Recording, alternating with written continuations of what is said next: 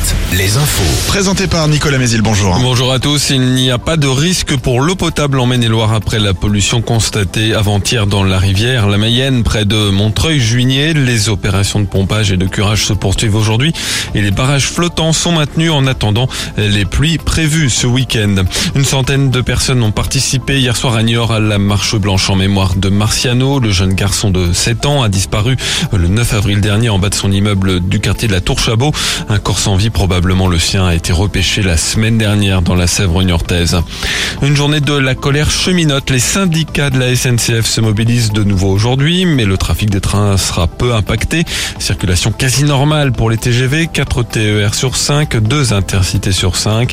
La CGT appelle seule à une journée de mobilisation contre la réforme des retraites également.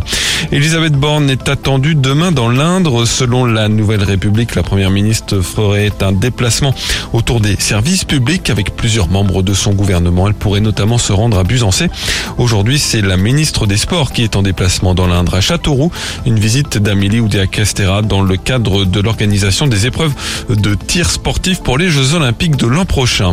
Plus de 15 millions d'euros investis par Grand Poitiers pour rénover trois de ses piscines. La première d'entre elles est celle de la Pépinière qui fermera deux ans à partir de septembre.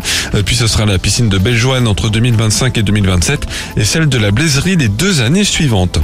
En Touraine, la piscine d'Avoine, elle, est fermée depuis mardi, faute de personnel suffisant, notamment de maîtres nageurs. Une question qui pèse aussi sur la piscine de Chinon, dont la réouverture le 2 mai est incertaine. L'activité sportive avec le basket.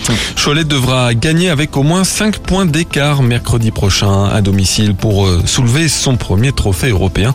SCB qui s'est incliné de 4 points hier soir en finale allée de la Coupe d'Europe FIBA contre les Polonais de Vloklavek. En Ligue féminine, Angers a battu Charleville de 20 points hier soir et fait un grand pas vers les playoffs. En revanche, tout reste à faire pour La Roche-sur-Yon battu de 5 points à Tarbes, Angers et La Roche-sur-Yon qui s'affronteront d'ailleurs mardi pour la dernière journée de la saison régulière.